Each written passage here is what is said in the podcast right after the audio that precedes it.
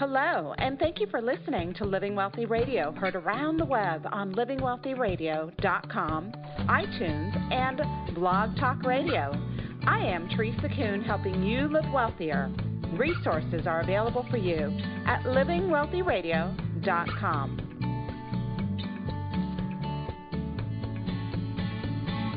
Do you sometimes wish your life was more interesting, exciting, or productive? Do you sometimes set goals only to fall short of meeting them? How about your job or your circle of friends? Do you think about changing careers or moving to another state to change things up a bit? Our guest, Stever Robbins, is a serial entrepreneur, author, coach, and he's going to be sharing with us how to live what he calls an extraordinary life. It's not as difficult as it might seem to take control of your productivity and life direction and he's got some tips to get us on the right track. Welcome to Living Wealthy Radio, Stever. Thank you very much. It's a pleasure to be here. Great. You know, we tell our, our listeners all the time that they can live wealthy. Thus, the name of the show, right? Living Wealthy Radio. You have a similar expression. What does it mean to live an extraordinary life? What do you mean by that? Well, you know, an extraordinary life, uh, it's almost trite in the way I'm going to put it, which is when you're laying on your deathbed someday, long, long from now, and you're looking back over your life, are you going to be thinking, man, that was a life well lived? Sometimes I put it in terms of if you believe there's a final exam to life, which there probably is, as long as you're not you know, vaporized or something, if you have a couple seconds to reflect. And the final exam probably consists mainly of that question. You know, did I did I get my money's worth out of this? Because I don't know if I go around multiple times, but if I only go around once, this was it. It was the one opportunity I had. I made the best of it. So I think that's a great test. I think it was Stephen Covey who taught so many of us, right? Um, begin with the end in mind. So if you're at your funeral and you know someone, your best friend or best someone, is giving your eulogy, you know what do you want them to say about you? What what kind of life do you want to have led? Is that where you start? Um, roughly, although I don't start with the best friend. I really start with the with the it's you making the judgment because this isn't really about what other people think of you or and excuse me. It's really not about what other people think of you. It may be about the impact you had on other people, but it's about that because that impact was meaningful to you. I think, especially in our society where we are are bombarded with pictures of Kardashians and the cover of Vogue and yada, yada, yada, images of this is what success looks like, this is what success looks like. By the way, most of which was started in the 1950s to revitalize the economy after World War II. That was when, when the marketing industry, in essence, decided let's promote consumerism as a way of kickstarting the economy again. There's a fascinating website about this called The Story of Stuff that goes through and talks very explicitly about here is when they did it, here's where the marketing the marketing messages began to be formed, etc. And all we've done is double down on that in the wow 60 years since then. Uh, and so it's the it's the materialistic aspect that I'm not necessarily that interested in. The aspect of what do your neighbors think of you? What does your best friend think of you? Even it's more if you were to meet yourself, if you were to be the one giving your eulogy, what would you want that eulogy to say? And that's really at the end of the day the what the extraordinary life is all about. And there's a couple of well, you know what? I think we'll, we'll probably get to that later because the answer is not always what you think the answer is going to be. You know, it's interesting. I'll, I'll leave that it's interesting that you bring up, you know, what isn't extraordinary, and it's not about consumerism or having stuff, right? Although Madison Avenue, um, there was a very well orchestrated campaign um, that Madison Avenue put put out there because in order for the economy to grow,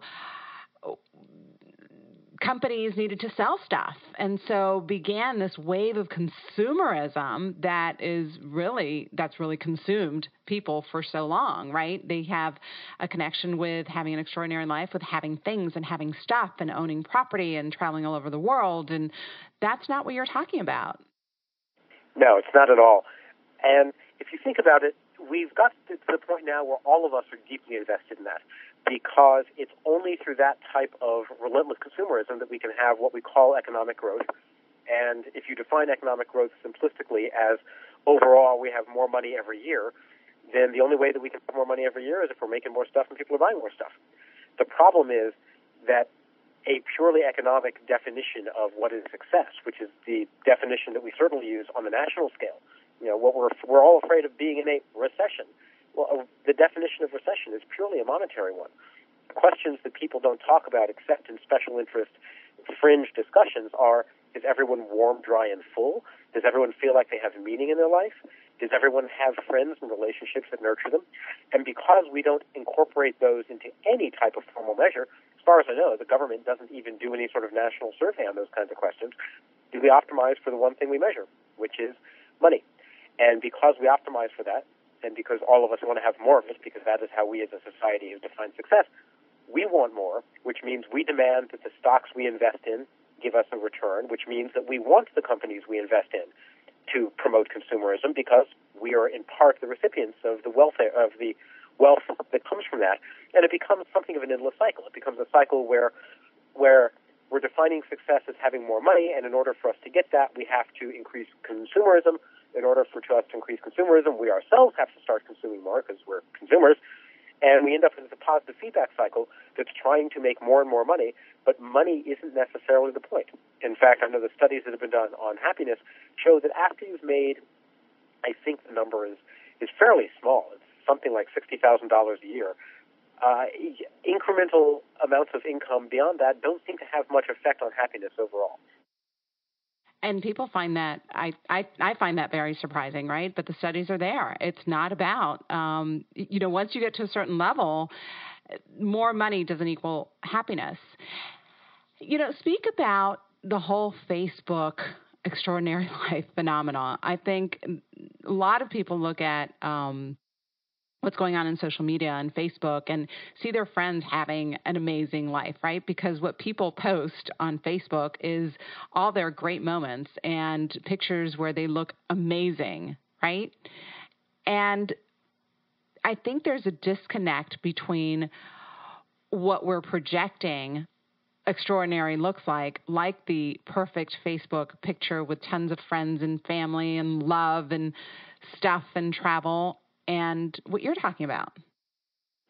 Uh, very much. And in fact, I think that one of the huge disservices that Facebook and social media has done to the entire population of the world who uses it is to quietly destroy our definitions of the things that are meaningful for people. So on Facebook, we have these things called friends that may or may not have any relationship to the emotional connection that we actually want to have with someone who we would call a friend. We have this thing called sharing on Facebook. And if you think about when you were a kid and somebody shared something, what does that mean? Well, if, if Chris is sharing a ball with Pat, what that means is Pat wants to use the ball, and Pat does not own the ball, and Chris says, Oh, here, why don't you use the ball? That's sharing. And a critical piece of sharing is that the person who is the recipient of the sharing has to have wanted the thing being shared. That is not what we have on social media. What we have on social media is mass exhibitionism.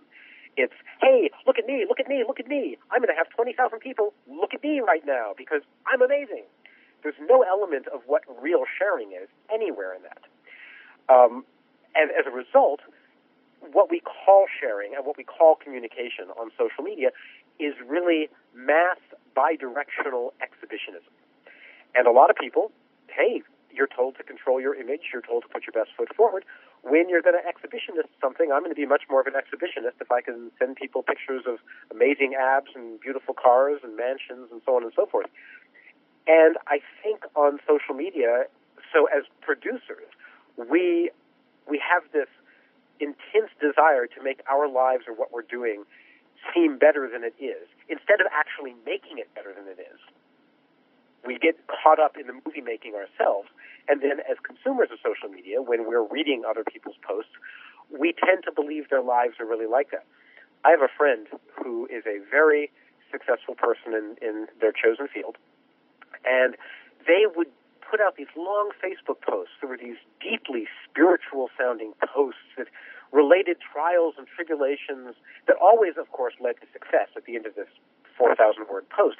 But it was it seemed like so deep and so touching. And after about two years of this, I started to realize that in person, this person didn't project any of that. In person, this person didn't seem particularly happy. That when I looked at it carefully, I was like, you know what? I believe that the specific facts that this person is representing about wh- where they've been and what they've done are true. But their whole Facebook presence is really just this orchestrated way of, look at me, aren't I amazing beyond belief? But because I start every post with some something that's bothering me or some trial or tribulation, and only later do I get to the part where I'm so amazing and incredible, that that you know I'm hum- I seem humble at the same time. And I gradually came to realize that this person was engaging in extraordinarily elaborate social media theater. And I began to private message this friend and have conversations just to test some of this out. And I came to the conclusion that, that all they were doing was present, was absolutely presenting the my life is more amazing than yours could possibly ever be every time they had the chance to do that. And I eventually unfollowed them because I'm like it's you know, it's it's deeply moving in a highly scripted sort of way, but I just don't believe their life was like that. I mean, it was like that in terms of the description of what was going on, but it wasn't like that in terms of the felt sense of what was going on. And that's really at the heart of an extraordinary life or a wealthy life. Is if you're going to live a wealthy life, you need to feel wealthy. If you're going to live an extraordinary life, you need to wake up every day with just this sense of my life is just so extraordinary. Like this is awesome. I'm in the middle of an extraordinary life, and without the self sense, excuse me, without the felt sense, the external narrative, the thing that your friend says about you at your at your wake, or the thing that you're posting on Facebook, isn't actually relevant. Uh, Steve, I just got so much value from your explanation of of social media. I I think the same thing. I just have never been able to articulate it as well as you just did, right? Because it's it is the the one directional exhibitionism, right? And um eh, bottom line, so many people are so full of crap with the posts that they put on social media and we all know people like that and your friend that you described probably hated that you poked him back or poked her back and questioned and got deep because you were poking holes into their their fantasy, their fable, or, or what the, the novel that they were trying to put out there. In fact, a couple of the questions that I asked, I wanted more detail because I was having a similar problem, and I, in essence, said, "Oh, this problem you just related." Is similar to a problem I'm having. Could you give me some advice? To which that person's response was, Well, you're a smart person, you'll figure it out. And that was when I first started to get the clue that, you know what, this may not be real, or it may be overly dramatized because they either they're not willing to give me the details, or they may not actually have them because this may be fiction. Very interesting. And I think there's a lot of, of disconnect and dissatisfaction and and depression might be a strong word, but um, I, a lot of melancholy for many, many people that look at social media and think that everybody else is living a great life and they're not. And that's not at all what you're talking about. You're talking about living an extraordinary life starting from the inside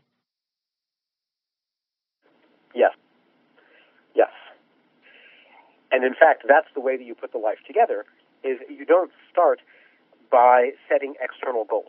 A lot of the times when we're kids, it makes sense to have external goals.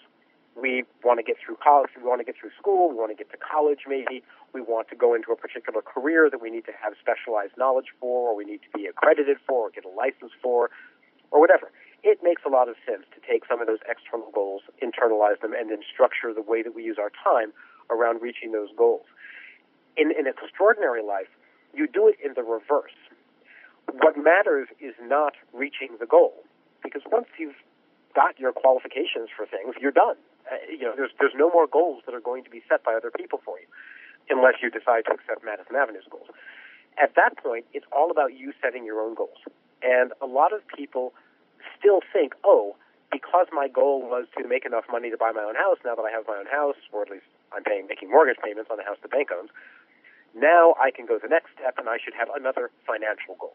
I have a friend who has started three companies, and all three of them have been either gone public or been acquired. And what his response to do after the third company, I mean, he's worth more money than Midas at this point, is he went and started another company. And I kind of look at that and go, okay, at a certain point, unless starting companies is the thing that gives you joy, he's really just operating out of habit because he's never had any goal other than let me start a company and have it succeed. And that's the goal he's used to having. So let me propose a different way of thinking about goals. We say to people, set goals and then figure out what journey will take you there, right? Begin with the end in mind. And I want to flip that on its head. And I want to say, decide the journey that you want to take and then choose goals that will force you to take that journey. So, for example, let's say, and I can get into way more detail about this if you're interested. Um, let's say that the journey you want to take is that uh, involves hanging out with a certain kind of person. Let's say that you like hanging out with really smart people talking about ideas. And that's the journey that you want your life to consist of. Well, there's a lot of different goals that will help you reach that journey. You could become a radio show host. You could become a television talk show host. You could be you could become the producer for one of those kinds of shows, and you would still get to hang out with smart people and talk to them about ideas. You could become a ghostwriter. You could become um, you could become a therapist who specializes in really smart people and advertises mainly around TED conferences. There's a lot of different goals, all of which will give you the same journey. So instead of asking yourself, what is my goal, and now what journey do I need to get there, once you're at the point where you no longer have the extrinsic goals, like I need to graduate, once those are out of your life, ask yourself instead, how do I want my life to unfold, and what goals will produce that unfolding? It's a really different way of thinking about goals, and then it gives you lots of goals to choose from, and you just choose whichever goal sounds like the most fun. And then, and it doesn't matter which one you choose because the point isn't the goal. The point is the journey that the goal motivates you to take. So, isn't that what all the the um, ancient mystics or, or philosophers have said? It's all about the journey, not about the destination. Yes, and not only is it all about the journey and not the destination, I can prove to you that that's the case. And the proof is really simple. Um, well, I guess people don't have each other over to look at vacation pictures anymore because we do that on our little exhibitionist platforms. But um, imagine that people were to have you over to show you vaca- to show you slides from their or boy, am I dating myself? Imagine that people have, would have you over to see slides from their most recent vacation. What are they going to say? They're going to say things like, "Here's what I did each day." We went to this beautiful place. Then we had lunch. Then we went scuba diving. Then we swam with dolphins. Then we scraped barnacles off of this old ship. What they're not going to say is, oh, we arrived at our destination and then we came back. They're going to tell you about the journey parts of it. They're going to tell you about what happened along the way. In fact, maybe they never even got to the destination they were intending to go to. Maybe they said, we're going to go to Disney World.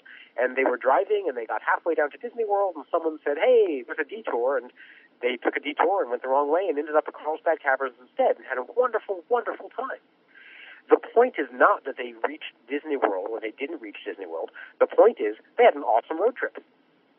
And that's what matters. It's the journey. The journey is what you experience through life. The goal itself you experience for a couple of seconds once you've reached it, and then you're on to the next goal. Goals are useful. Don't get me wrong. I'm not saying that goals are not, are, that goals don't have value. But I'm saying that goals are not the source of an extraordinary life or, or a wealthy life. It's the living while you're reaching the goal or while you're reaching the next goal or the goal after that. It's the journey that you want to concentrate on, not the goal. So, is this similar to the concept of like following your passion and the money will follow? Hey, yeah, that's one of my favorite things. Um, I hate to call bullpucky on this, but bullpucky.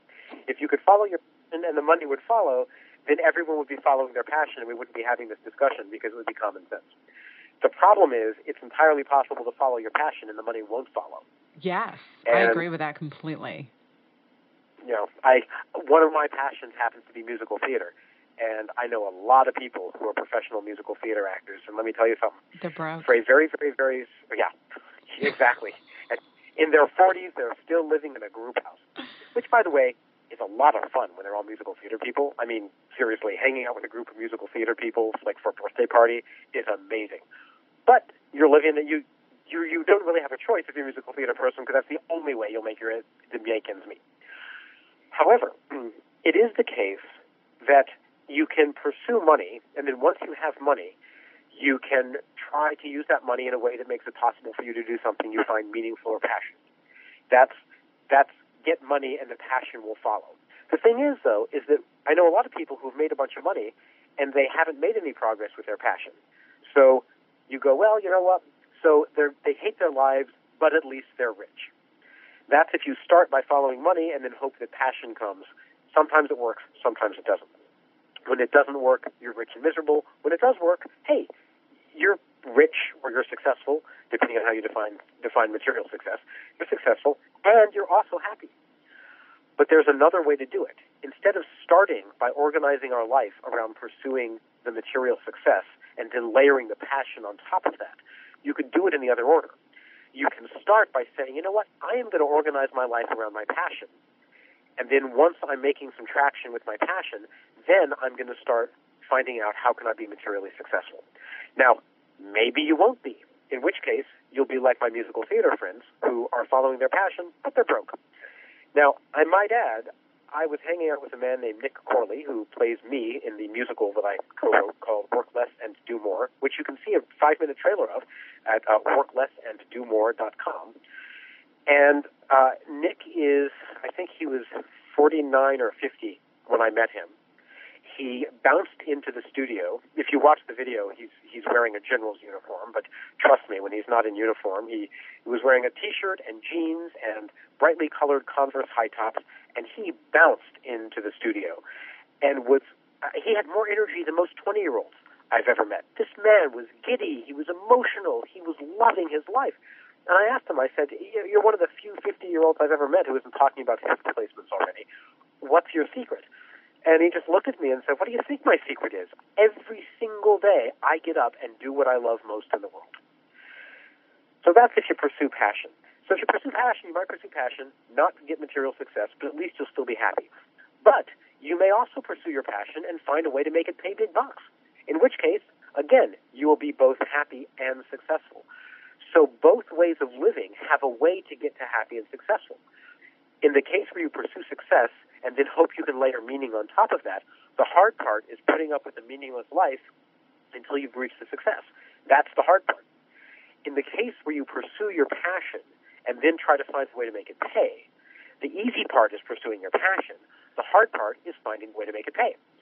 But in both cases, you can find both. It's just a very, very different orientation towards life. So if you're a musical theater person, one of the things I did was I went around to all the musical theater people I could find, and I said, just tell me, how do you make ends meet? How do you find money? and they do everything from bartending to producing. Uh, one one guy produces TV shows every year, and then goes back to theater once he's made his yearly income for the year doing the TV stuff. Another person has a startup on the side that he does stuff for.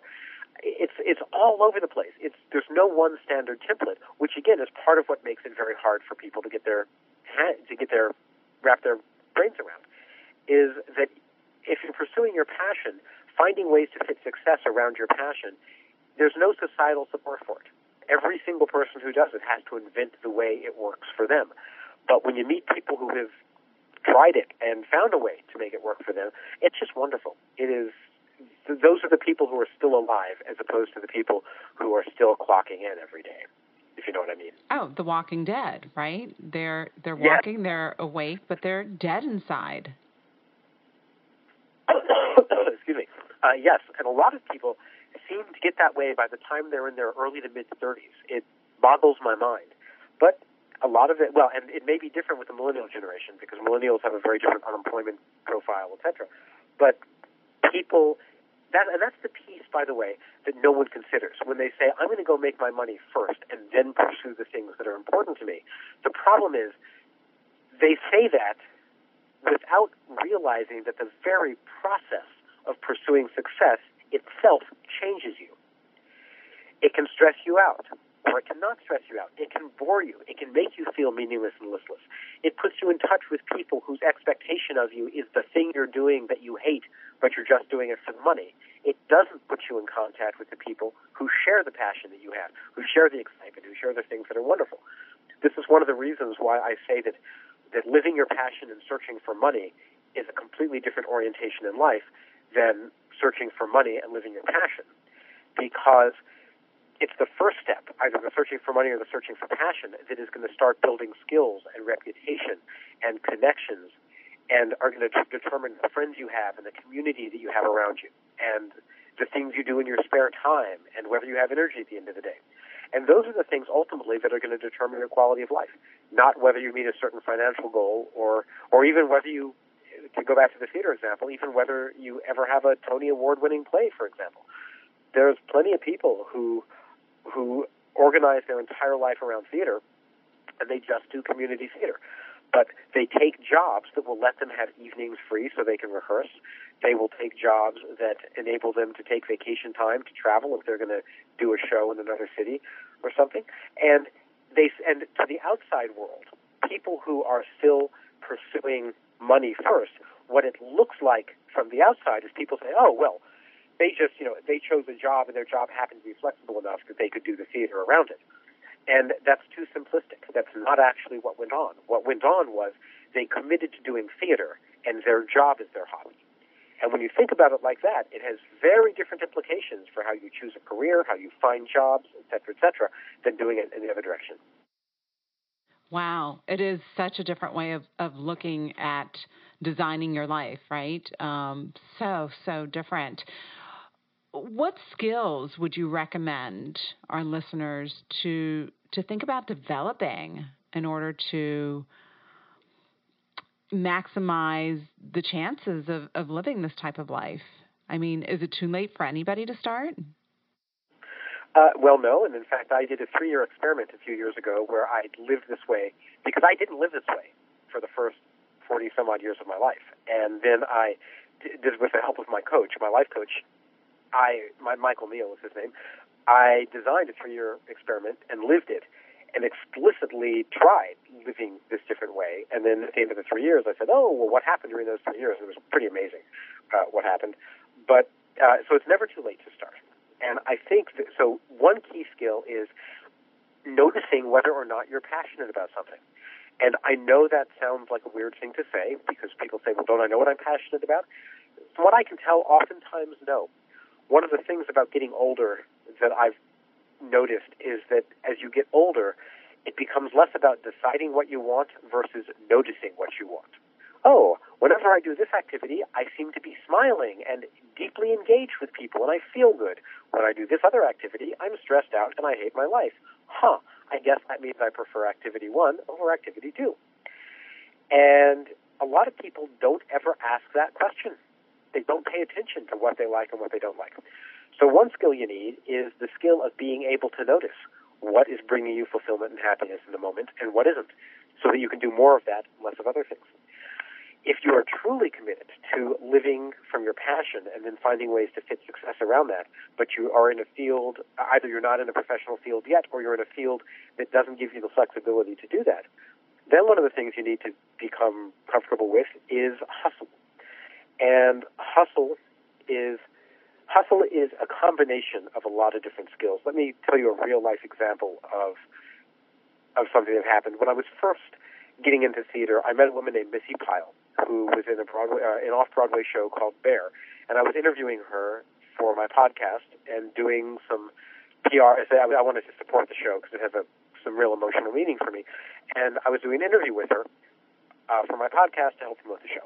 And in the interview, I asked her what it was like to live in an industry and to be working in an industry where your show could close tomorrow and you have no advance notice.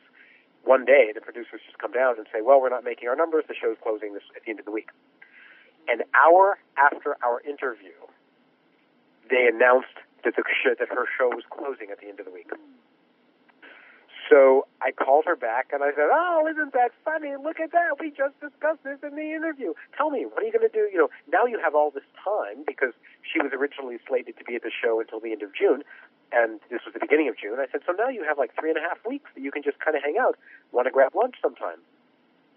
To which her response was, oh no, I've already lined up two gigs, uh, two gigs in LA. So I'm going on to LA tomorrow morning and I'll be doing this acting job there. And then I'm going to be doing this music concert uh, elsewhere in LA. And then I'm going to fly back here to do the one woman show that I already have scheduled for the end of the month that I was going to do either way. And then I'm back to LA to do my next thing. Now, think about that for a minute. She had she, as far as she knew, had the rest of the month where she was going to be doing this show eight times a week. On a day's notice, she managed to turn around and put together a bunch of gigs to compensate for the fact that her show closed. To her, this was just the way life works.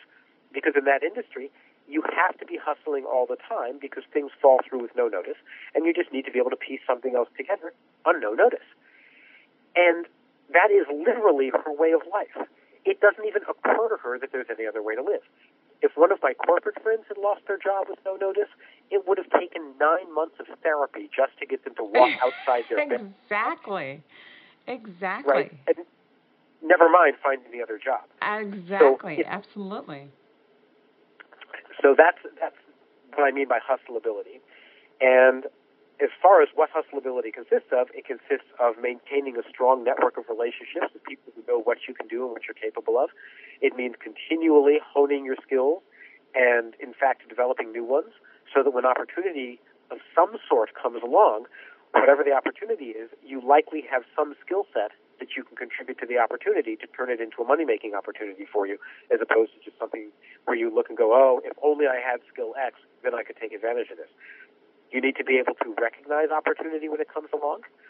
And then you need to be able to have the flexibility to actually jump on it and execute. So in Missi's case, she knew she knew who to call, or at least who she thought she she could probably call to set up these other gigs for the rest of the month. But furthermore, she actually picked up the phone and made the calls. And I don't want to understate that because one of the big pieces of jumping on opportunity is you actually have to jump you can't spend all of your time thinking about it or pondering or going, what if I jumped? It's, excuse me, it's put up a safety net, jump, find out what happened, and then if you don't like where you are, jump again. And then the last thing, which is something that a lot of people in the entertainment business and the theater business don't have, is understanding deal structure. Because when you're jumping on opportunity, it's not enough to help create a big pie. You also have to know how to negotiate in such a way that you get a piece of the pie that you help create and that's a, again a whole topic in and of itself. Well, we are almost out of time, Steve. Your perspective is so refreshing, and I think there is so much value in the information that you have to share. Can you um, let our listeners know how they can find you, your book, your information online? Absolutely. You can find me at Stever Robbins, S T E V E R R O B B I N S dot com. Right now, the site is oriented around CEO stuff, but I'm actually going to be repositioning it to be about living an extraordinary life in the coming months. Uh, and if you go to steverrobbins.com forward slash LEL, which stands for Living an Extraordinary Life, you can hear the talk that I gave at Harvard Business School about this a couple years ago, which was based on a TEDx talk that I did. Excellent. And um, of course, on livingwealthyradio.com, we will have the recording available for downloading for our listeners.